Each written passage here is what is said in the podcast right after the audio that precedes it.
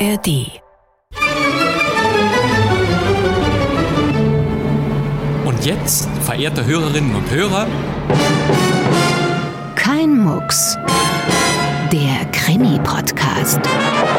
Aufmachen, Polizei. Keinen Schritt weiter, sonst schieße ich. Bleiben Sie stehen! Was ist denn passiert? Ich habe es nicht getan. beantworten Sie meine Frage. Das ist Anstiftung zum Mord. Stimmt das? Nein, das ist nicht wahr. Sie sind ein Lügner. Woher wissen Sie das? Ich hatte keine Ahnung. Wie ist eigentlich Ihr richtiger Name? Gisela. Woher wissen Sie, dass das ein Mann ist? Meine Frau? Ich? Weg mit dem Revolver! Was denn, willst du ja mucksen?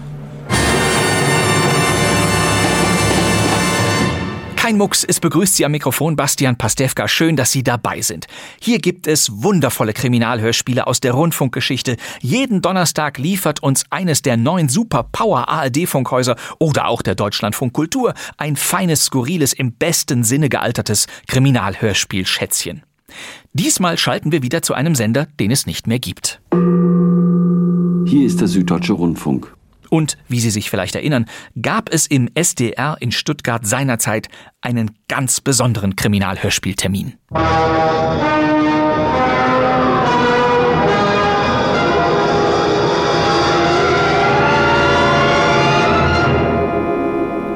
Aus Studio 13, dem Studio für Kriminalisten, hören Sie nun ein Kriminalstück. Diese Fanfare war das Erkennungszeichen. Die Ouvertüre erklang vor jedem Radiokrimi der frühen Jahre, sobald der Süddeutsche Rundfunk, zumeist am Montagabend, sein Studio für Kriminalisten öffnete. Fast alle Sender der ARD haben heute eine Krimireihe. So etwa gibt es im Süddeutschen Rundfunk in Stuttgart seit 1957 eine Krimireihe, die sich aus Studio 13 nennt und sich bis heute großer Beliebtheit erfreut. Ganz genau, im November 1957 ging es los. Rund 600 Krimi-Produktionen entstanden bis 1998 im Studio 13. Ab Mitte der 70er Jahre klangen die Eröffnungen immer so. Aus Studio 13, dem Studio für Kriminalisten, hören Sie nun mit Gerd Hauke, Charles Renier und Heinz Schimmelpfennig ein Kriminalstück von Rodney David Wingfield. Gruselgrab. Haben Sie Mut? Dann kommen Sie mit. Ja, mit tollen Titeln wie Gruselgrab und einer geballten Starpower konnte sich das Studio 13 immer brüsten. Die Redaktion organisierte die interessantesten Hörspielskripte aus England, Amerika oder Frankreich und besetzte die Stücke vorwiegend mit Schauspielerinnen und Schauspielern, die das Publikum gut kannte. Etwa aus dem Kino, dem Tatort oder ZDF-Freitagskrimis, wie etwa Edda Seipel, Hannelore Hoger, Judy Winter, Lina Carstens, Gerlach Fiedler, Günther Ungeheuer, Horst Frank, Martin Held, Klaus Schwarzkopf, Siegfried Lowitz, Hans Petsch und so weiter und so weiter. Dann hat man also die Leiche gefunden. Ja, Edith Hanke war auch mal dabei. Hier geht's los. Das fantastische Studio 13 Stück, das wir für Sie schon ins Magnetophonband-Abspielgerät eingespannt und abfahrbereit geschaltet haben, ist ein ganz besonderes Highlight. Aber ich verrate Ihnen diesmal nicht, woher Sie die Schauspielerinnen und Schauspieler kennen könnten, denn das geht nicht bei diesem speziellen Krimi von 1986. Er heißt nämlich Wer ist wer? Viel Spaß.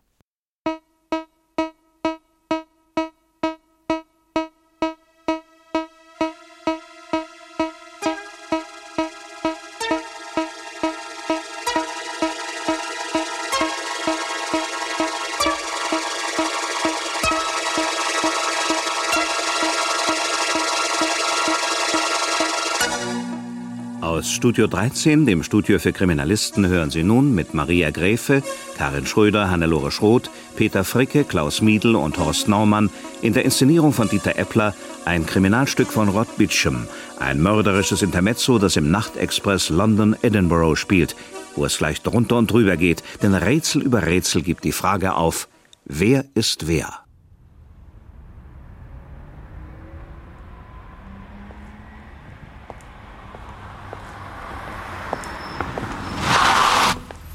Fraser. Sir John, wie geht's? Was war Ein die... Kleinmann. Ach.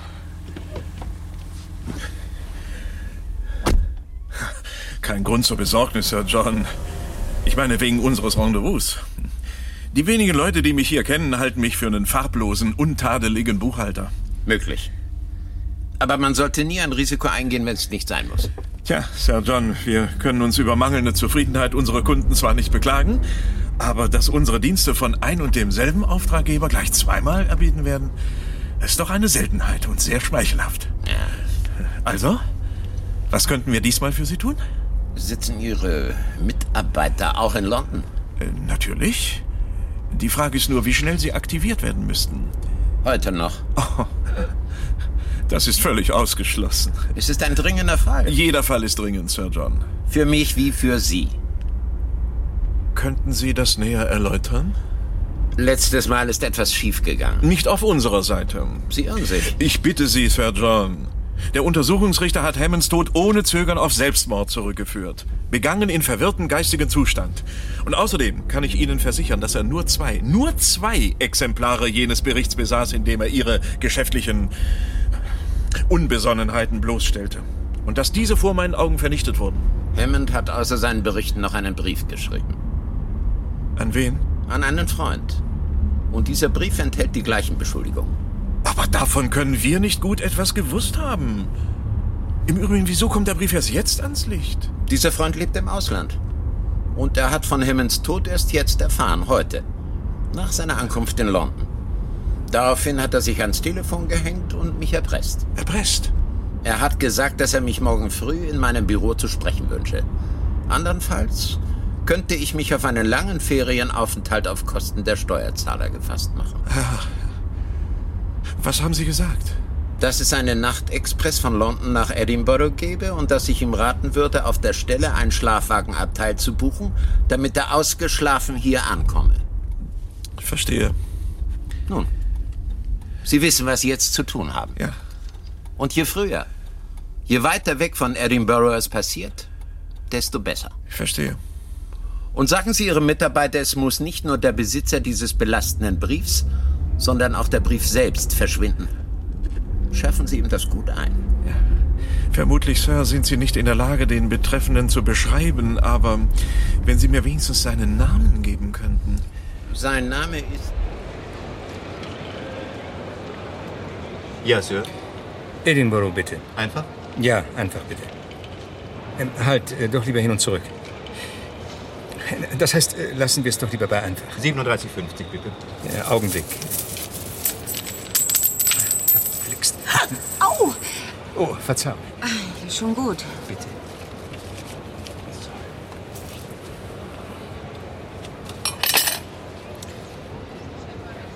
Gut so? In Ordnung. Danke. Au! Na, na. Oh Gott, wie ungeschickt von mir. Verzeihen Sie vielmals. Jetzt setzen Sie sich mal ganz brav irgendwo hin und warten auf Ihr Kindermädchen, ja? Eine gute Idee. ja, Miss. Edinburgh, bitte. Hin und zurück. Ach, Sie fahren auch nach Edinburgh? Ja.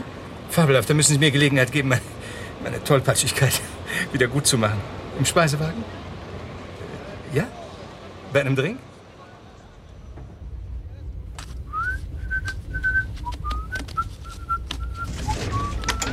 Hallo.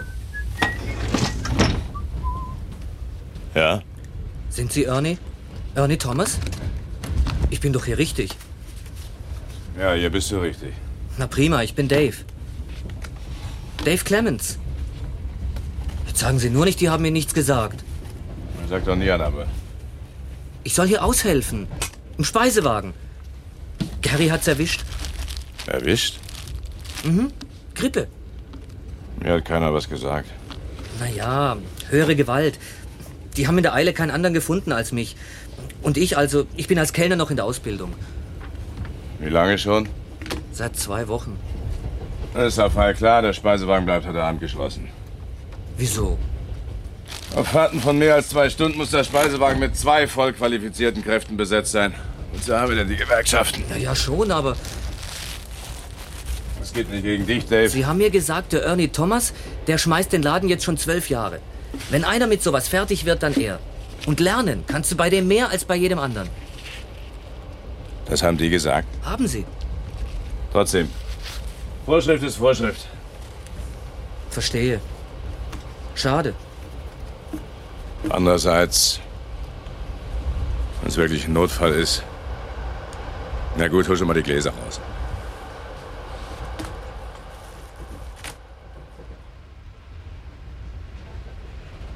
Sagen Sie, Mr. Brandt, äh, fahren Sie die Strecke öfter? Um ehrlich zu sein, ich fahre sie zum ersten Mal. Und Sie, Mr. Carstairs? Oh, hin und wieder. Zuletzt war ich vor ein paar Monaten äh, oben in Edinburgh. Ähm, sind Sie. äh, Sind Sie bei einer Firma oder? Nein, nein, ich bin mein eigener Boss. Ah, ja, ja, ich auch, ich auch. Hm. Äh, Und was sind Sie von Beruf? Noch ein Whisky? Oh nein, nein, ich bin dran. Äh, ja, verdammt, das scheint schwierig zu sein, was serviert zu kriegen in diesem Speisewagen. Oh. Was kommt denn da? Guten Abend. Guten Abend. Darf ich Sie bitten, an unserem Tisch Platz zu nehmen? Danke, sehr nett, aber ich bin schon verabredet mit dem Herrn dort hinten. Ach, Sie gehören zusammen? Nein. Wir sind uns vorhin auf dem Bahnhof zum ersten Mal begegnet, vor dem Fahrkartenschalter. Das ist doch kein Grund, sich zu ihm zu setzen. Ich hab's ihm versprochen. Ah ja, und sein Wort soll man nicht brechen, oder? Kommen Sie doch rüber und setzen sich zu uns. Ich kann mir gut vorstellen, dass ihm das nicht gefallen würde. Und das würde Sie stören. Mich? Überhaupt nicht. Also dann? Vielleicht bis später. Ja, ich bitte darum. Nur keine Zeit verlieren, wie? Nein. Das Leben ist zu kurz. Tja. Und keiner weiß, ob er den morgigen Tag noch erleben wird. Die Kellner müssen offenbar auch noch Schaffner im Schlafwagen spielen. Wer war das? Wer? Der Kerl, der Sie gerade angesprochen hat. Ich habe ihn noch nie gesehen. Ich. Ich habe noch nichts bestellt. Im Augenblick will ich nichts als einen Drink. Ich habe mir das Fläschchen Whisky kommen lassen. Aber wenn Sie etwas anderes möchten, Nein, nein, nein, ist mir recht so. Ich finde es eigentlich. Ja. Unsere Nachnamen kennen wir ja wohl inzwischen. So? Cartier, nicht wahr? Ich hörte, wie Sie ihn vorhin dem Schaffner im Schlafwagen nannten. Ah ja. Aber Ihren habe ich leider Äh, nicht mehr. Bassett, Sam Bassett. Und ich heiße Yves. Yves Cartier. Yves. Und äh, was führt Sie nach Edinburgh? Ähm, Sagen Sie jetzt bitte nicht der Nachtexpress. Ich besuche Freunde. Ah, Und Sie? ich bin Verleger und fahre zu einer Tagung. Mit Kollegen, Autoren, Kritikern und so. Sagen Sie, Yves, sind Sie sicher, dass Sie den Burschen dort nicht kennen? Ja. Wieso? Oh, er sieht ständig her, grinst. Ach, machen Sie sich nichts draus. Menschen sind faszinierend, was? Habe ich mal wieder in der Gegend rumgestarrt. Macht doch nichts, tue ich auch. Menschen studieren. Nur so kann man lange Zugfahrten überstehen. Sie reisen viel? Lavinia? Pausenlos. Hm. Ich halte mich selten mehr als fünf Minuten an einem und demselben Ort auf. Das geht aber ganz schön ins Geld. Ich habe das Glück, finanziell unabhängig zu sein. Der junge Mann da drüben hat sie Ihnen offenbar angetan, wie? Er lächelt so nett. Stimmt. Aber er dürfte für den Rest des Abends in fester Hand sein. Hm. Der Affäre gebe ich keine zehn Minuten mehr. Nein? Sehen Sie nicht den Hühnen da an der Bar, der die Dame nicht aus den Augen lässt? Ach, der. Weniger Ihr Typ? Ja. Er ist mir ein bisschen zu sehr von sich überzeugt. Hm. Eine gewisse Arroganz ist bei einem Mann aber ganz attraktiv. Finden Sie nicht, Frenzy? Ich glaube, ich werde bald schlafen gehen. Aber Sie haben ja noch gar nichts gegessen, Yves. Tut der Figur nur gut. Hm. Und äh, wie wär's noch mit einem Drink? Naja, wenn Sie meinen, Sam. War's Whisky? Wie bitte? Ich meine, haben Sie beide Whisky getrunken? Ja, Dann machen wir doch weiter damit. Aber das. Ich hoffe, Also das ist- Sie haben nichts dagegen, wenn ich Ihnen Gesellschaft leiste. Mein Freund wollte schon in seine Koje. Also. Und allein trinken sollte man ja nicht. Aber wenn ich störe, müssen Sie es mir sagen. Nein, nein, Sie stören nicht. Wirklich nicht. Aber nein. Also gut, dann darf ich mich vorstellen. Ich bin Brian Brandt. Äh, Sam Bassett. Und die Dame hier ist. äh, Yves Cartier. hocherfreut.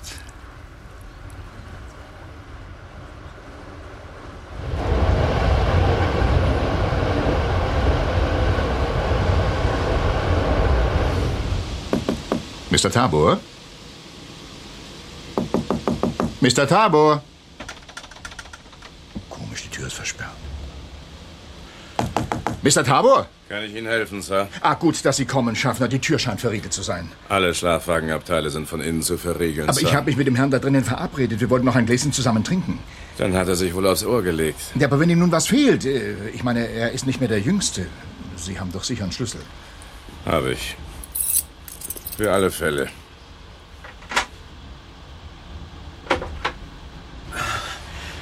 Mr. Costas. Oh, Mr. Tabor, äh, entschuldigen Sie bitte, wir haben uns ein bisschen Sorgen um Sie gemacht. Tut mir leid, muss eingeduselt sein. Naja, äh, also dann, wenn alles in Ordnung ist, Mr. Tabor, dann äh, verabschieden wir uns jetzt. wieder. Nein, nein, bitte kommen Sie doch rein. Wäre ich bestimmt gleich wieder aufgewacht. Bitte, bitte. Ja, äh, vielen Dank. Tut mir leid, dass ich Ihnen so viel Mühe gemacht habe, Schaffner. Bin ich gewohnt, Sir. Affe. Bitte? Oh nein, nicht Sie, Mr. Tabor, nein, ich meinte den Schaffner. Nehmen Sie Platz. Ja, vielen Dank. Da wollen wir uns jetzt mal was zu Gemüte führen. Ja. Sagen Sie, Mr. Costas. Ja. Spielen Sie Schach? Oh, äh, Sie haben ja ein Schachbrett dabei, Mr. Tabor. Ja, und während ich auf Sie gewartet habe, habe ich gegen mich selbst gespielt, aber offenbar so schlecht, dass ich vor Langeweile eingedüst bin. Spielen Sie auch? Ja, also, äh, ja. Und gar nicht so schlecht, genau genommen. Und dann werde ich mich hüten, Sie herauszufordern. Aber nichts an nichts an nichts. Ich dürfte ziemlich aus der Übung sein. Erstmal Cheers. Cheers. Mm,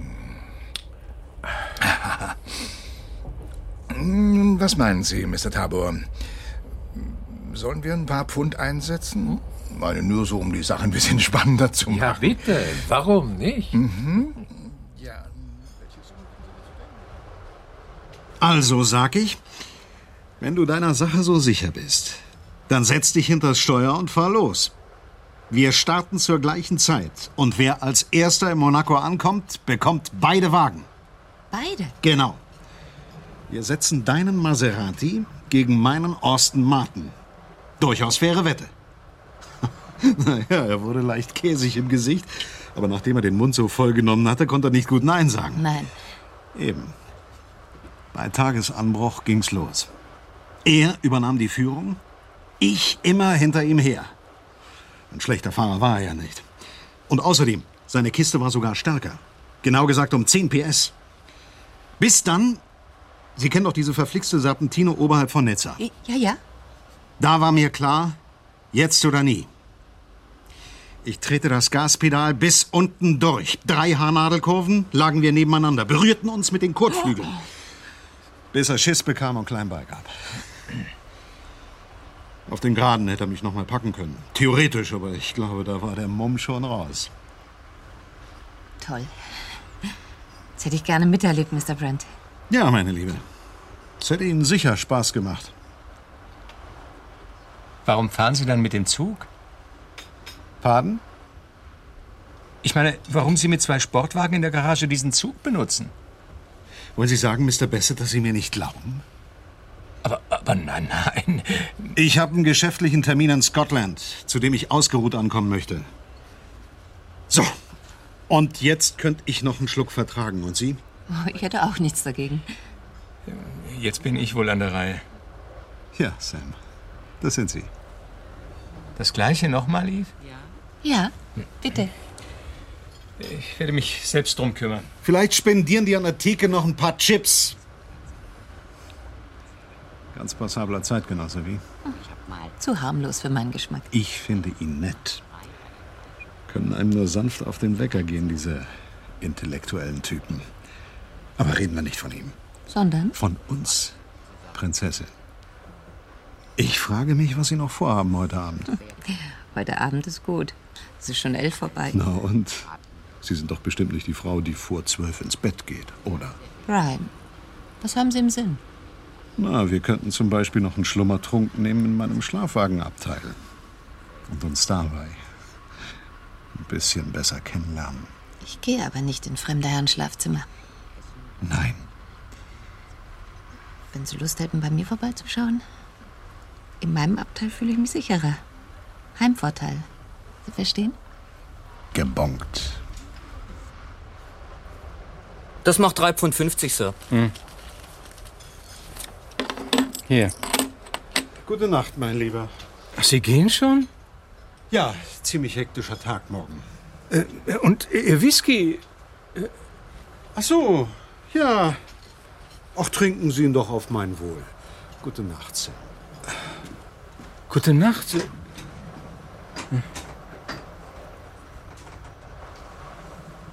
Unser Freund hat sich zu einem frühen Rückzug entschlossen. Ja. Oh, ehrlich gesagt, ich bin auch nicht mehr die munterste. Ich glaube, ich verabschiede mich auch besser gleich. Seien Sie mir nicht böse. Nein, nein, nein. Natürlich nicht. Mein Fläschchen Whisky nehme ich einfach mit. Ja. Hat mich sehr gefreut, Mr. Bassett. Gute Nacht. Gute Nacht. Wenn Sie Ihren Whisky nicht unbedingt allein trinken wollen, dann leisten Sie uns doch Gesellschaft. Frenzy und mir. Oh, sehr freundlich. Gern.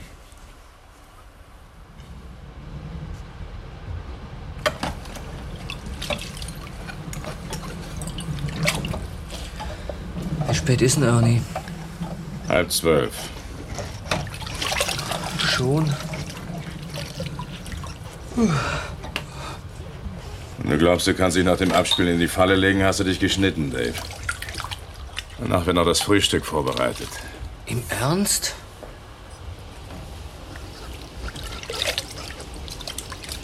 Wie lange hast du gesagt, bist du schon in Ausbildung? Zwei Wochen.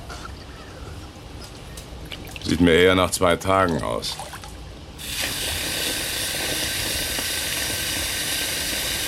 Schachmatt. Was denn, was denn? Wie haben Sie das gemacht? Tja. Also, das nennt man Duseln. naja. Muss wohl besser aufpassen. Revanche? Wie Sie wollen. Dann schenke ich uns aber noch was ein. Ja, und ich gehe mal kurz für Knaben. Äh, Inzwischen können Sie ja die Schachfiguren wieder aufstellen. Bitte. Ach, ähm, und wollen wir auf fünf Pfund erhöhen? Bitte, wie Sie wünschen.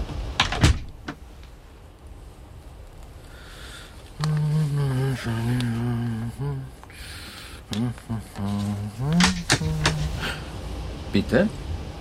Oh, Entschuldigung, ich habe mich in der Tür geirrt. Scheint so. Das ist so was Dummes. Ich wollte ins Schlafwagenabteil Nummer 7. Das hier ist Nummer 9. Tut mir leid. Ich bitte Sie, macht doch nichts. Scheint ja sehr resolut zu sein. Ihre mütterliche Freundin. Wie heißt sie? Lavinia. Aber Freundin ist übertrieben. Ich habe sie vorhin erst kennengelernt. Auf dem Bahnsteig. Ach. Ja. Sie hat mir geholfen, meine Harfe in den Zug zu hieven. Sie hat gesagt, lassen Sie mich das machen, mein Kind.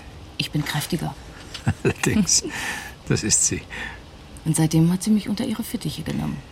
Ich sag ja, eine resolute Lady. Inwiefern? Hm, Erst fragt sie mich, ob ich mich zu Ihnen setzen will. Eine Minute später verschwindet sie ins Bett. Na ja. Sie wissen doch, wie alte Leute sind.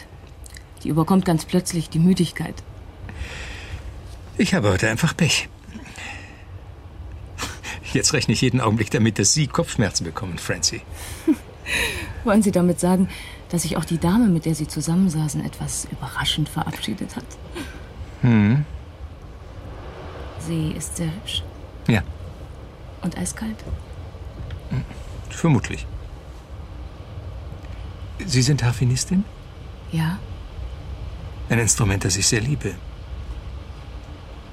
Werden Sie in Edinburgh auftreten? ja, morgen Abend.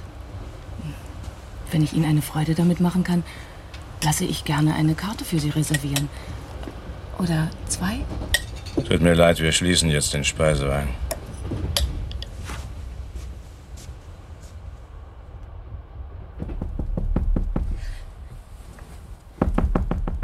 Hallo? Eve? Kommen Sie rein, rasch. Hey, hey, warum so hastig? Warum? Damit man sie nicht sieht. Wäre das so schlimm?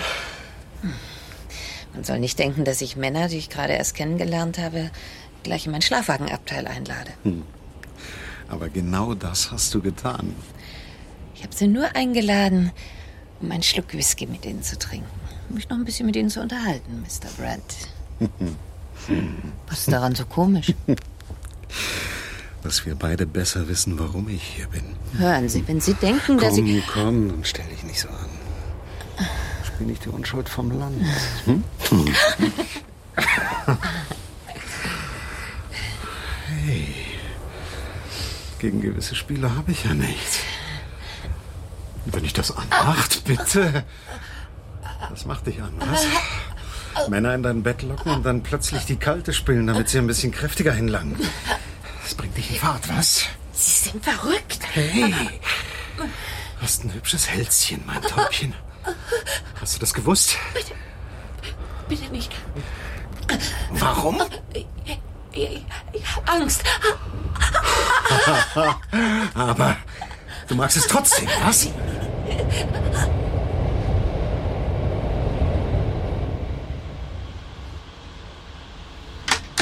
Oh, oh. Sorry. Was machen Sie denn da? Ich? Wieso?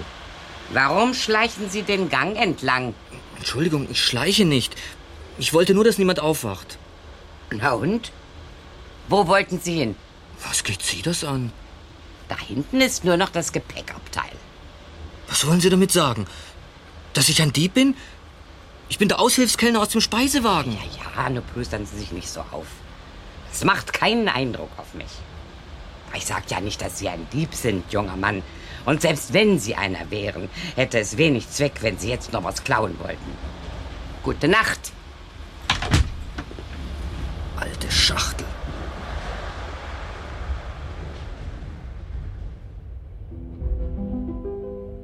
Verflixt und zugenäht. Tut mir leid. Schach und Matt. Hat Sie wohl selbst überrascht, was? Die Idee dazu war mir vor drei Zügen gekommen, nachdem ich mich von meiner Verwunderung erholt hatte, dass Sie meinen Läufer nicht geschlagen haben. Hm. Das war ein Fehler. Tja, dann äh, möchte ich jetzt meine Schulden begleichen. Augenblick, bitte. Oh, da ist Ihnen was aus der Tasche gefallen. Geben Sie. Das ist ein Brief, Fischer. Ja, ja, das ist ganz recht. Das ist ein Brief. So. so, hier, bitte, sind Ihre fünf Pfund. Sie hören jetzt sicher auf. Nach so viel Pech. Nun, ich weiß nicht. Äh, Vor allem scheint die Flasche leer zu sein. Wenn das alles ist, dem kann leicht abgeholfen werden, mein Freund. Ich habe da noch ein Fläschchen im Koffer. Und ähm, um wie viel wollen wir diesmal spielen? Das bestimmte Verlierer. Sagen wir 100. 100 Pfund? Zu viel für Sie? Ich bin nur nicht sicher, ob ich so viel in Bar bei mir habe. Und ich bin nicht sicher, ob ich mir dieses Harfengeklimper noch lange anhöre.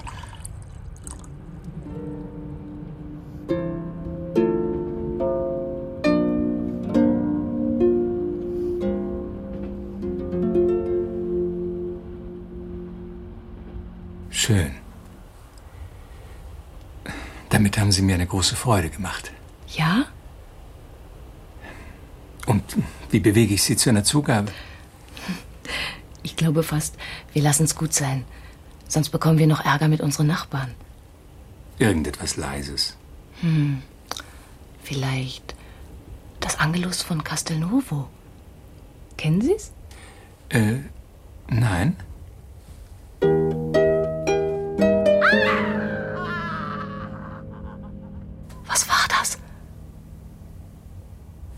Wer, wer ist denn neben uns? Die Person, mit der Sie zu Abend gegessen haben. Ich sehe besser mal nach. Ich bin gleich wieder da. Bleiben Sie, Sam. Aber Hören Sie nur.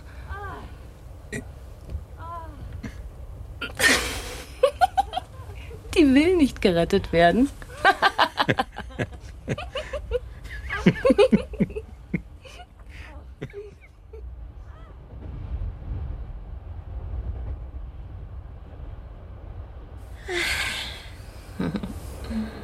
Hast du eine Zigarette für mich?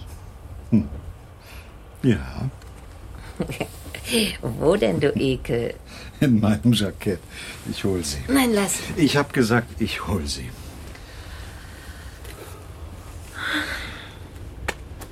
Da, Du bist tatsächlich ein Ekel, was? genau.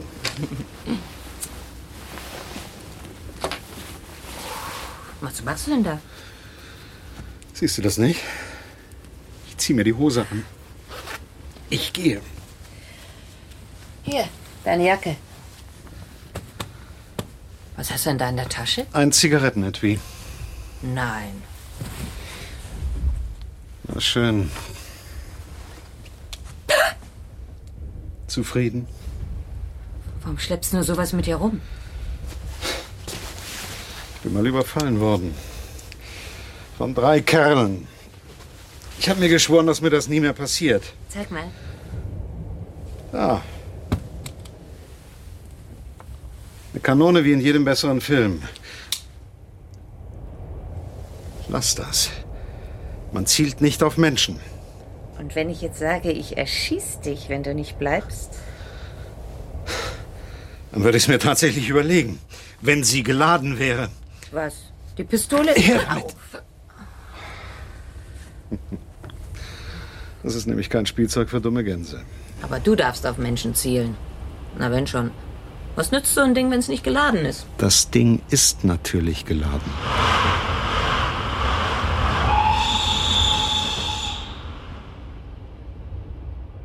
Tja, Francie.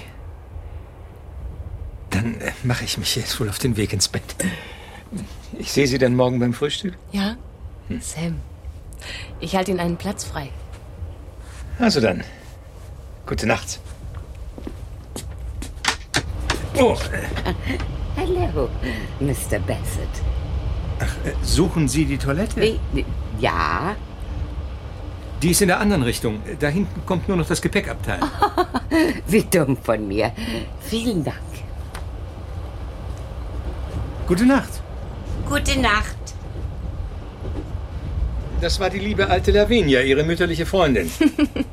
Unverkennbar. Heißt nun schon 50 Jahre kreuz und quer durch die Welt und weiß immer noch nicht, wo die Toilette ist.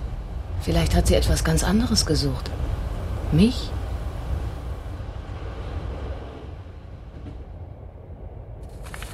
Achtzig. Neunzig. Hundert. Bitte, es ist mir peinlich. Das Geld zu nehmen? Natürlich, ich könnte sagen, ich nehme das Geld nicht. Denn wir wollten schließlich nur ein bisschen die Zeit vertreiben. Oh, dann. Aber ich werde mich hüten, Sie zu beleidigen. Aber lassen Sie mich Ihnen noch etwas einschenken. Oh nein, nein, nein, ich glaube, es ist höchste Zeit. dass ich- Oh. oh Gott. Ist Ihnen nicht gut? Es, es dreht sich alles. Kommen Sie. Legen Sie sich hin. So, einen Augenblick, das wird gleich besser. Ja, ich habe wohl zu viel getrunken. Zurücklegen und entspannen. Es wird immer schlimmer. Was machen Sie denn Ich da? lege Ihnen nur ein Kissen unter den Kopf. Ja. Schließen Sie die Augen. Schön zulassen. Mhm. So. Was war das? Francie? Sie ist nicht da. Ich wollte gerade nach ihr sehen. Wo kann sie nur sein? Entschuldigen Sie.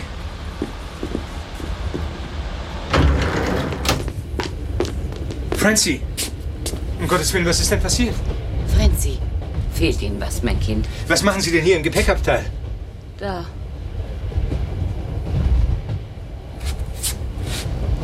Oh Gott. Er ist tot, nicht wahr? Ja. Tot. An meiner Harfe ist eine Seite gerissen. Ich wollte mir eine neue holen. Um an meinen Koffer ranzukommen, musste ich Sie hier wegrücken und da habe ich ihn gefunden. Was ist los? Mr. Tabor und ich haben Schreie gehört. Ja, und wir. Ja. Machen Sie Platz. Weiß jemand, wer der Mann ist? Nein. Ich nicht, Mr. Brand. Er ist erschossen worden. Wo ist der Schaffner? Sollten wir nicht die Notbremse ziehen? Nein, der Zug fährt bis Edinburgh durch und der Täter muss sich noch im Zug befinden. Wenn wir jetzt die Notbremse ziehen, geben wir ihm die Möglichkeit, sich davon zu machen. Schon, aber... Den Reisenden ist der Aufenthalt im Gepäckabteil verboten. Was geht hier vor? Oh je. Ist Ihnen der Mann bekannt, Schaffner? Mir? Nein. Sie kommen doch irgendwie zum Lokführer durch. Ja, aber der ist am anderen Ende. Hör mal zu, er soll über Funk die Polizei in Edinburgh zum Zug beordern. Ja, also Augenblick mal. Wo ist denn eigentlich dieser junge Gehilfe von Ihnen? Dave. In seiner Koje vermutlich. Na, Den habe ich vor einer halben Stunde dabei ertappt, wie er sich heimlich zum Gepäckabteil schleichen wollte. Ja, und etwas später Etwas dann... später beschloss ich nachzusehen, ob dieser Dave nicht doch nach hinten gegangen war, um vielleicht was zu stehlen. Aber als Sie mich dabei erwischten, Mr. Bassett, kam ich mir reichlich albern vor und sagte, ich suche die Toilette. Wenn das alles vor einer halben Stunde war, können wir alles vergessen. Der Mann hier ist seit mindestens einer Stunde tot.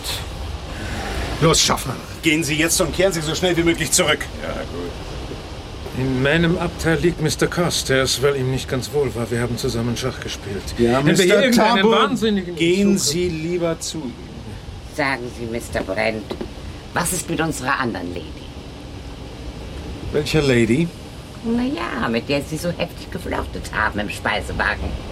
Sie ist die einzige von uns, die sich hier noch nicht hat blicken lassen. Dann sollten Sie mal nach ihr sehen. Ja, weil- wenn Sie meinen. Francie, gehen Sie schon voraus. Ich komme gleich nach. Ja.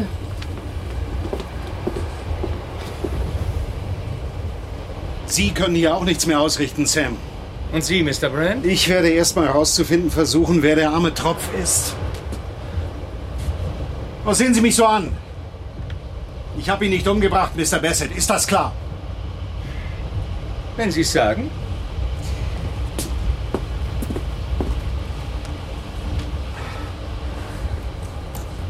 Mal sehen, ob in seinen Taschen was zu finden ist. Oh, hallo. Ich versuche gerade festzustellen, ob der arme Kerl irgendwas bei sich hat, was uns helfen könnte, ihn zu identifizieren. Ich.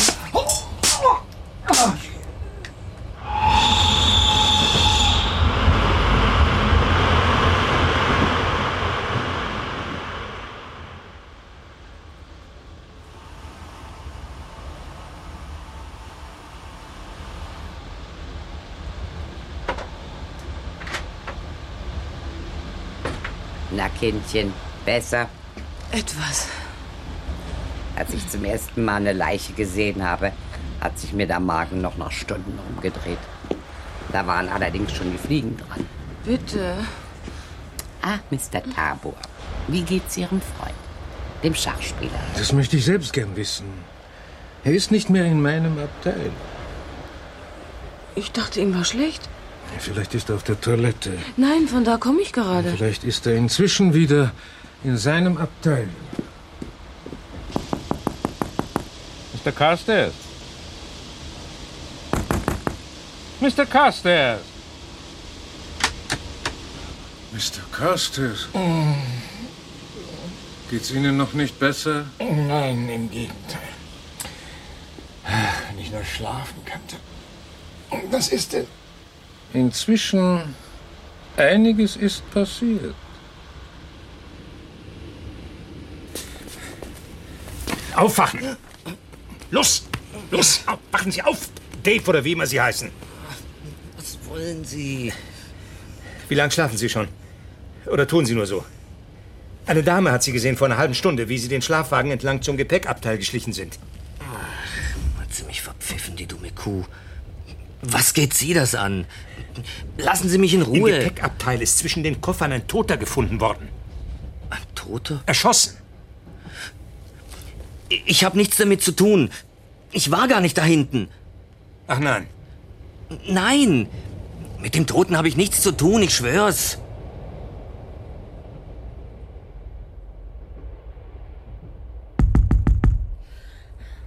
Ja? Wer ist da? Machen Sie auf.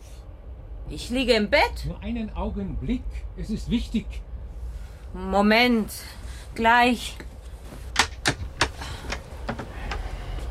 Was, Moment. was ist denn? Ziemlich unerfreuliche Sache, Miss Cartier. Im Gepäckabteil ist ein Toter gefunden worden. Was?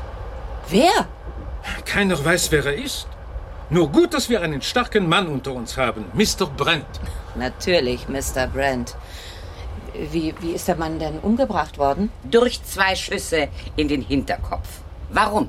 Naja, weil Mr. Brent doch in seiner Jacke einen Revolver hatte. Ich komme gerade vom Lokführer zurück. Und? Er verständigt über Funk die Polizei in Edinburgh und hat darauf hingewiesen, dass bis dahin meinen Anweisungen zu folgen ist. Ich gehe jetzt nach hinten und bringe das auch Mr. Brent bei. Ich komme mit Ihnen. Na gut, dann sind Sie mein Zeuge, wenn er Geschichten macht. Wo ist eigentlich Sam? Der wollte den jungen Aushilfskellner aus dem Bett trommeln, während Sie auf der Toilette waren, Francie. Also, Mr. Brent, jetzt werde ich hier wieder. Er ist nicht mehr da. Doch. Dort liegt er. Nein, nicht noch einer. Doch. Auch diesen Mr. Brent hat man erschossen. Da muss jemand verzweifelt etwas gesucht haben, sein ganzes Jackett aufgerissen. Was jetzt, um Gottes Willen? Tja, Sie entscheiden doch hier, Schaffner. Dann schließen wir jetzt hier ab und gehen zurück zu den anderen. In Miss Cartiers Abteil.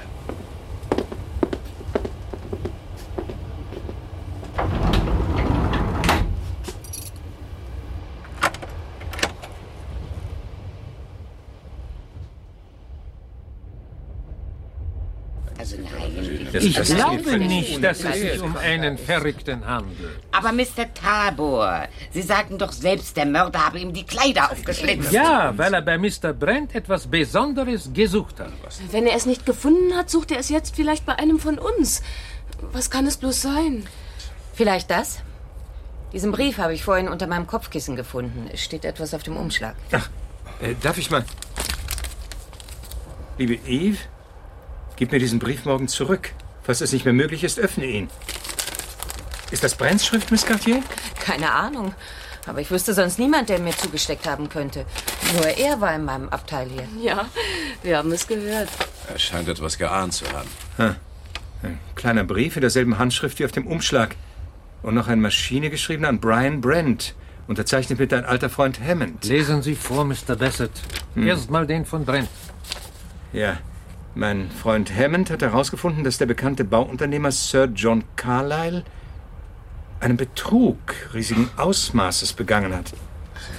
Siehe Hammonds beiliegende Enthüllungen. Nach meiner Vermutung hat Carlyle daraufhin einen Mörder gedungen, der meinen Freund Hammond umgebracht und alles so arrangiert hat, dass es wie ein Selbstmord ausgesehen hat. Wenn mir auf dieser Reise nach Edinburgh etwas zustoßen sollte, sind wir für dieselben Leute verantwortlich. Donnerwetter. Und der andere Brief von Hammond? Ja. Das betrifft irgendeinen Bauskandal und Hammond scheint darin handfeste Beweise gegen Carlyle anzuführen. Hm. Na, jedenfalls dürfte jetzt klar sein, wonach der Killer bei dem toten Brent gesucht hat. Was wollen Sie mit den beiden Briefen machen, Mr. Bassett? Aufbewahren und der Polizei in Edinburgh übergeben, Mr. Tabor. In deren Hände sie zweifellos gehören. Aber ob es klug ist, wenn sie einer von uns an sich nimmt? Der damit vielleicht als nächster umgebracht wird, wollen Sie sagen. Ja, das ist die eine Möglichkeit. Aber es gibt noch eine zweite. Ach so. Oh, ich verstehe. Sie meinen, ich hielte endlich in den Händen, wonach ich verzweifelt gesucht habe? Das ist doch wohl ein Witz. Ist es das? Sie, Mr. Bassett, waren zuletzt allein mit Brent. Außerdem bin ich überzeugt, dass der Mörder einer von uns ist. Aber in dem Zug fahren hunderte von Leuten. Ja, aber unser Schlafwagen ist der letzte und der Mörder hätte erst mal den Speisewagen passieren und dann unbemerkt diesen Gang entlang schleichen müssen.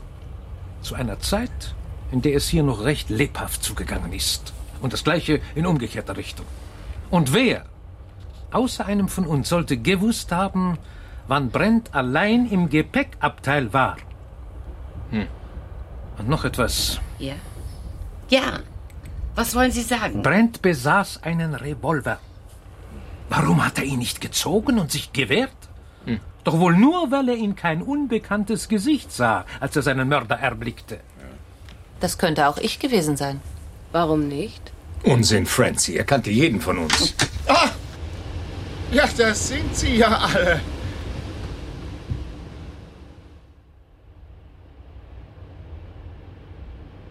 Demnach wäre die einzige Person, die wir jetzt schon definitiv freisprechen können, Miss Francie, unsere Harfenistin. Denn sie befand sich ständig in Gesellschaft von Miss Lavinia. Es sei denn, wir nehmen an, dass die beiden Damen unter einer Decke stecken. Aber warum sollten Sie... Also... Miss Lavinia, haben Sie, während Sie vor der Toilettentür gewartet haben, den Schlafwagengang entlang gesehen? Nein.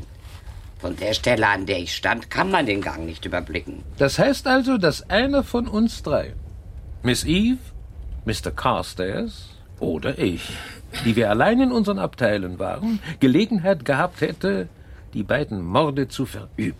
Allerdings. Sagen Sie, Mr. Tabor, warum haben Sie so viel Zeit verstreichen lassen, bis Sie Mr. Carstairs zu suchen anfingen, nachdem Sie ihn nicht mehr in Ihrem Abteil vorgefunden hatten? Ich hatte mich einen Augenblick hingesetzt, um die Lage zu überdenken. Aber zugegeben, Miss Lavinia, das ist verdächtig. Also, Sie drei stehen auch auf der Liste. Aber ich bin wohl der Hauptverdächtige. Und ich die berühmte Außenseiterin. Wieso? Weil wohl klar war, Mr. Bassett, dass unsere arme Francie die Toilette nicht so schnell verlassen würde. Es wäre riskant für mich gewesen, aber nicht unmöglich, Mr. Brent zu ermorden. Aber das ist doch alles Bockmist. Es war garantiert jemand aus einem anderen Wagen. Möglich, Mr. Carstairs, aber unwahrscheinlich. Spricht der große Analytiker, der professionelle Kombinierer. Was soll das heißen? Ich kenne Ihr Gesicht aus den Zeitungen. Sie sind Hans Tabor, der ungarische Schachgroßmeister. Was? Ja. Sie haben sich vor einem Jahr in den Westen abgesetzt. Ein Großmeister. Na, deshalb hat er mich dauernd besiegt und mir so viel Geld abgenommen. Man muss schließlich leben, bitte sehr. Entschuldigt, aber ich bin am Verhungern. Von Aufregungen bekomme ich stets Heißhunger. Tut mir leid. Ich kann doch nicht mitten in der Nacht den Speisewagen aufmachen. Nun seid Sie doch kein Unmensch, Schaffner. Sind Sie auch hungrig, Mr. Carstairs? Nein, aber durstig. Naja, die Bar könnte ich ja aufmachen. Aber zu essen schaffe ich Ihnen nichts mehr her. Ein paar Schinken-Sandwiches würden ja genügen.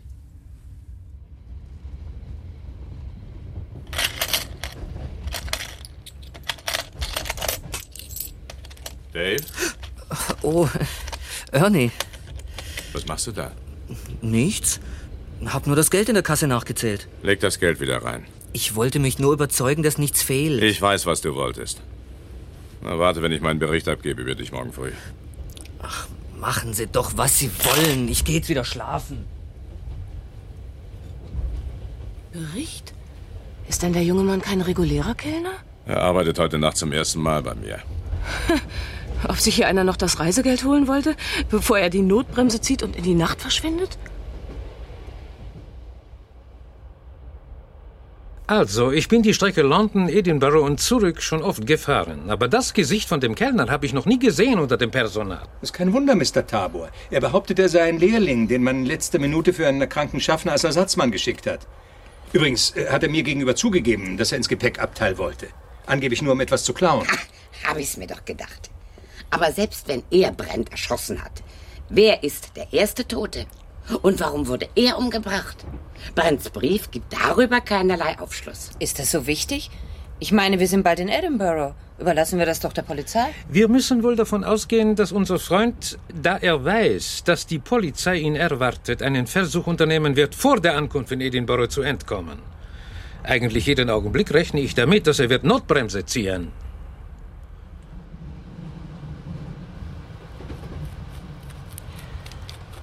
Ich versteh's nicht, warum Sie es diesem Aushilfskenner so leicht gemacht haben. Ein, zwei gezielte Fragen und Sie hätten sich vergewissern können, ob er von Ihrer Zunft ist oder nicht. Ein Mörder dürfte jedenfalls kaum sein. Tja, das gerade ist die Frage, Schaffner. Nicht wahr? Die Killer im Film sehen auch selten wie Killer aus. Auch ein Sandwich? Ich sag nicht nein. Mal angenommen, das hier wäre ein Krimi, in dem der Täter ja immer die unverdächtigste Person ist. Wer wäre das in unserem Fall? Sie, Miss. Dem ausländischen Gentleman zufolge. Ach ja? Und wie hätte ich's angestellt? Mr. Brand wurde doch ermordet, während ich auf der Toilette war. Ah ja, das stimmt. Na, dann bin ich ja aus dem Schneider. Ich hätte ja gesagt, Sie, Schaffner, sind der am wenigsten Verdächtige. Ich, Miss? Ja? Andererseits, wie sollten Sie sich bis zum Zugführer vor und wieder zurückgearbeitet und dann noch Zeit gefunden haben, Mr. Brand zu töten? Da müsste einer schon ein Zauberkünstler sein, Miss. Ne? Es sei denn, Ja, Miss? äh, den Schinken dünn oder dick? Dünn. Es sei denn, Sie hätten den langen Weg zum Zugführer gar nicht erst gemacht. Sie hätten sich stattdessen irgendwo versteckt. Zum Beispiel im leeren Abteil von Mr. Brand. Und zwar so lange, bis wir anderen alle den Gepäckraum wieder verlassen hatten. Dann Brand umgebracht und sich dann wieder irgendwo anders verkrochen. Aber man hat mich doch zurückkommen sehen, Miss. Leider nein. Wir waren alle in Miss Eves Abteil und plötzlich sind sie dort aufgetaucht. Und der Schluss der Geschichte wäre auch perfekt. Denn in Edinburgh würde uns keine Polizei erwarten. Und sie könnten sich im Gewühl davon machen.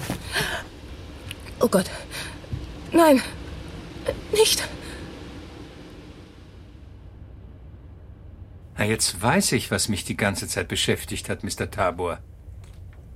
Sie sind doch überhaupt nie in dem Speisewagen gewesen. Nein. Ja, wo und wann haben Sie den Kellner dann zu Gesicht bekommen? Bitte? Er ist doch immer wieder hier aufgetaucht. Den meinten Sie. Den Blonden, den Älteren. Als Sie sagten, Sie hätten ihn noch nie in diesem Zug gesehen. Ganz recht, Mr. Bassett. Gibt es denn noch einen anderen? Ja, den Jüngeren. Seinen Gehilfen. Und den Toten im Gepäckabteil? Den haben Sie auch noch nie gesehen? Nein. Und wenn Sie ihn in ein weißes Jacket stecken, in das, welches der ältere Kellner anhat? Was? Franzi. Franzi! Sie ist allein mit ihm. Oh Gott. Rasch. Ich hab's geahnt. Was? Dass Sie merken, dass ich nicht der echte Speisewagenkellner bin.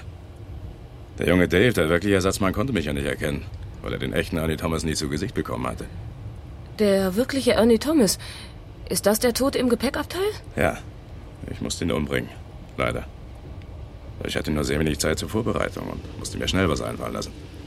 Ich beschloss, den Kellner und Schaffner zu spielen, vor allem, weil man mir nur Brands Namen genannt hat, aber nicht seine Beschreibung gegeben hatte. So hatte ich Bewegungsfreiheit und Einsicht in die Liste der Schlafwagengäste. Und jetzt bringen Sie auch mich noch um, Warum sollte ich? weil ich nun weiß, dass Sie ein Killer sind. Francie! Francie! Ja! Sind Sie da drin? Ja, Mir Sam! gerade noch gefehlt. Francie! Alles in Ordnung? Ja, alles in Ordnung. Äh, können, können Sie rauskommen? Nein, Sam. Er hat eine Pistole. Verdammt! Hören Sie mir zu da drin! Nein! Sie hören mir zu! Wie viele stehen da vor der Tür? Nur ich und Mr. Tabor. Also, Sie bleiben beide, wo Sie sind, verstanden? Francie! Halten Sie die Klappe. Zwei Schritte zurück. Gut so. Stehen bleiben. Und Sie gehen jetzt rückwärts bis zur Notbremse. Aber Tun Sie, was ich sage, sonst jag ich der jungen Dame eine Kugel in den Kopf. Ich gehe ja schon. Sobald ich jetzt sage, in dem Augenblick, ziehen Sie die Notbremse. Und versuchen Sie besser nicht den Helden zu spielen, wenn der Zug hält. Das müsste nur die Kleine hier büßen, verstanden? Verstanden? So. Jetzt!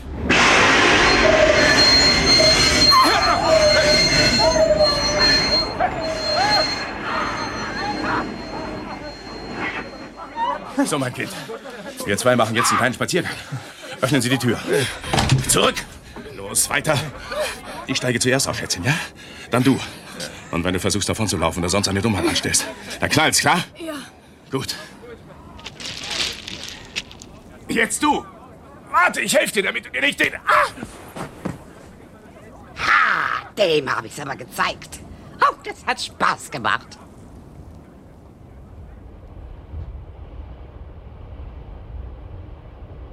Ich sagte ja, eine resolute Dame, Ihre mütterliche Freundin.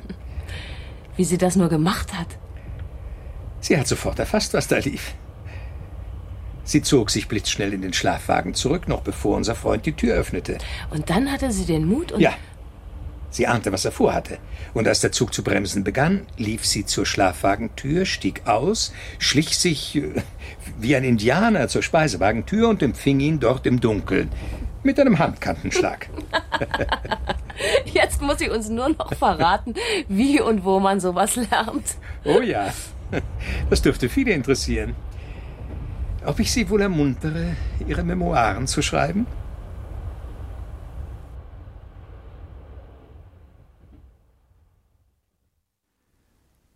Wer ist wer? Hätten Sie es gewusst, wer der Jäger und wer der Gejagte war? Als Killer wurde jedenfalls der Kellner entlarvt in dem Kriminalstück von Rod Beecham, das wir heute aus Studio 13 brachten. Mit Heiner Kollhoff als Sir John Carlyle, Wolfgang Höper als Freddie Fraser, Karen Schröder als Yves Cartier, Michael Thomas als Brian Brent, Maria Gräfe als Francie Hampshire, Peter Fricke als Sam Bassett, Horst Naumann als Henry Carstairs, Klaus Miedl als Hans Tabor und Hannelore Schroth als Lavinia Melchett sowie Bruno Schäffner als Schalterbeamter, Hans Groth als Dave Clemens und Gerd Andresen als der falsche Ernie Thomas. Ton und Schnitt Rolf Knapp und Angelika Haller. Regie Dieter Eppler. Eine Produktion des Süddeutschen Rundfunks und die An- und Absage dieses Krimis sprach eben jener Dieter Eppler, der Wer ist wer auch inszeniert hat. Eppler war selber Schauspieler, auch ein Studio 13 Veteran der ersten Stunde. In 50 Hörspielen der Reihe war er zu hören zwischen 1957 und letztmals 1995. Als Regisseur der Studio 13 Krimis war er ähnlich oft gebucht. Rund 30 Stücke hat er in den 80er Jahren betreut. Wer ist wer? Ich hatte Ihnen ja vor dem Hörspiel gesagt, dass ich diesmal nichts über die Besetzung verlauten lassen wollte, um das Wer ist wer Verwirrspiel nicht zu unterlaufen. Also will ich gar nicht näher darauf eingehen, dass Sie etwa Peter Fricke, also den netten Sam Bassett, der den Fall schließlich lösen konnte, vielleicht aus fünf der Kommissarfolgen, aus dem Tatort oder als Erzähler der fabelhaften Welt der Amelie kennen könnten dass Sie vielleicht Hannelore Schroth, die resolute Lavinia, auch als Taxi Kitty aus dem gleichnamigen Kinofilm von 1950 erinnern könnten, dass Horst Naumann, der den geprellten Mr. Carstairs verkörperte, lange als Arzt auf dem Traumschiff und in der Schwarzwaldklinik seinen Dienst tat, und ich will auch gar nicht extra betonen, dass ich ein großer Fan der Stimme von Klaus Miedl bin. Spielen Sie Schach? Ja. Und eben jener Klaus Miedl war hier Hans Tabor. Außerdem bin ich überzeugt, dass der Mörder einer von uns ist. Aber in dem Zug fahren hunderte von Leuten. Ja, aber unser Schlafwagen ist der letzte und der Mörder hätte erst mal den Speisewagen passieren und dann unbemerkt diesen Gang entlang schleichen müssen. Das war die Figur des ungarischen Schachgroßmeisters. Aber zugegeben, Miss Lavinia, das ist verdächtig. Klaus Miedl war der Dialektekönig seiner Zunft. Er begann als Theaterschauspieler. 1949 hörte man seine Stimme erstmals im Rias Berlin. Im selben Jahr gab er sein Kinofilmdebüt. Kleinere Rollen sollten folgen, etwa hier in dem 1954er Spielfilm Canaris. Sie sind ein Mann mit äh, Courage. Wir Franzosen lieben den, äh, den Mut. Klaus Miedl wurde sehr häufig als Franzose besetzt. Sind Sie nicht neugierig? Und zwar nicht nur im Film, sondern auch im Hörspiel. Monsieur, ich muss doch sehr bitten. Sie nicht wissen, wen Sie haben vor sich. Das hier ist Klaus Miedl im Rias in einer Folge der ewigen Radiokrimiserie Professor van Dusen. Je suis un artiste. Ich sei die berühmte, die große, sensationelle, phänomenale Manfredini. Geben Sie sich keine Mühe, verehrter Monsieur Bertrand. Wir wissen alles. Ihre Partnerin hat gestanden. Oh, Klaus Miedl hier als feuriger Artist und Friedrich W. Bauschulte als der Professor, der alles durchschaut. Monsieur le Professeur, je ne comprends pas. Aber Sie haben noch mehr getan. Und mit diesen stimmlichen Rollenprofilen standen sich Klaus Miedl und Friedrich W. Bauschulte auch unendlich oft in Berliner Synchronateliers gegenüber. Etwa hier. Hallo, hallo, warum meldet sich keiner? Zum letzten Mal, hallo. Er ist tot, Sir. Wer sind denn Sie? Der Butler, Sir. Der Butler? Ein Ausschnitt aus Eine Leiche zum Dessert, eine bescheuerte Krimikomödie von 1976, wieder Klaus Miedl und Friedrich W. Bauschulte. Der Apparat ist seit über einer Woche gestört, um nicht zu sagen tot, Sir. Dann werde ich Ihnen mal etwas sagen. Diese Leitung ist vor nicht mal einer Stunde durchgeschnitten worden, wie Sie eindeutig sehen können. In diesem Film müssen die größten Detektive der Literaturgeschichte einen Fall in einem mondänen Landhaus lösen. Klaus Miedl spricht den Schauspieler James Coco und der spielt eine Parodie auf Hercule Poirot. Ich bin Monsieur Milo Perrier. Als wir geklingelt haben, schrie im Haus entsetzlich eine Frau und dann kam eine Ratte durch die Tür. Ich bin also bereits absolut bedient und achte der Dinge, die da noch kommen können. Ich brauche dringend eine Tasse heiße Schokolade, Nespa? Ob wir die Marke Nespa haben, weiß ich nicht, Sir. Ich glaube, wir haben nur Kaba. Klaus Miedl als frecher Franzose und Friedrich W. Bauschulte auf Sir Alec Guinness. Eine Leiche zum Dessert. Ein Festmahl für Fans der Synchronstimmen aus den 70er Jahren. Klaus Miedl war 50 Jahre in der Synchronisation tätig. In einigen wenigen Filmen sprach er Louis de Funès. Er war bekannter als die Stimme von Yul Brynner, Herbert Lom, Donald Pleasance. Und Dean Martin. Genau, und Dean Martin. Wir würden gut zusammenpassen. Wir beide. Ich bin pleite und habe keine Frau. Und Sie sind reich und haben keinen Mann. Die deutsche Synchronkartei listet unglaubliche 1500 Sprechrollen des Klaus Miedl auf. Und eine darf man auf keinen Fall vergessen. Natürlich war er und nur er die deutsche Stimme von Sheriff Donnerknall. Es geht doch nichts über eine friedliche Stadt. Eine friedliche Stadt ist eine freundliche Stadt. Und eine freundliche Stadt hat freundliche Bürger. Und freundliche Bürger wählen mich freundlich wieder zum Sheriff. Mein guter alter Wirbelwind, das beste Rossmodell im gesamten Wilden Westen. Sheriff Donnerknall oder Hot Clute im Original. Eine kurzlebige Cartoonserie aus dem Umfeld des rosaroten Panthers. Bei uns ewig im Kinderprogramm der 70er und 80er Jahre. Und mit diesen Ausschnitten erinnerten wir an einen der profiliertesten Theater-, Synchron- und Filmschauspieler, an Klaus Miedl. Unser Krimi Wer ist wer war eine Produktion aus Studio 13 und dieses Hörspiel lief erstmals am 12. Mai 1986 im Süddeutschen Rundfunk. Und eben der möchte sich nun von Ihnen verabschieden. Meine sehr verehrten Damen und Herren, ich danke Ihnen für Ihre Aufmerksamkeit und wünsche Ihnen angenehme Stunden an Ihrem Ultrakurzwellengerät. Guten Abend.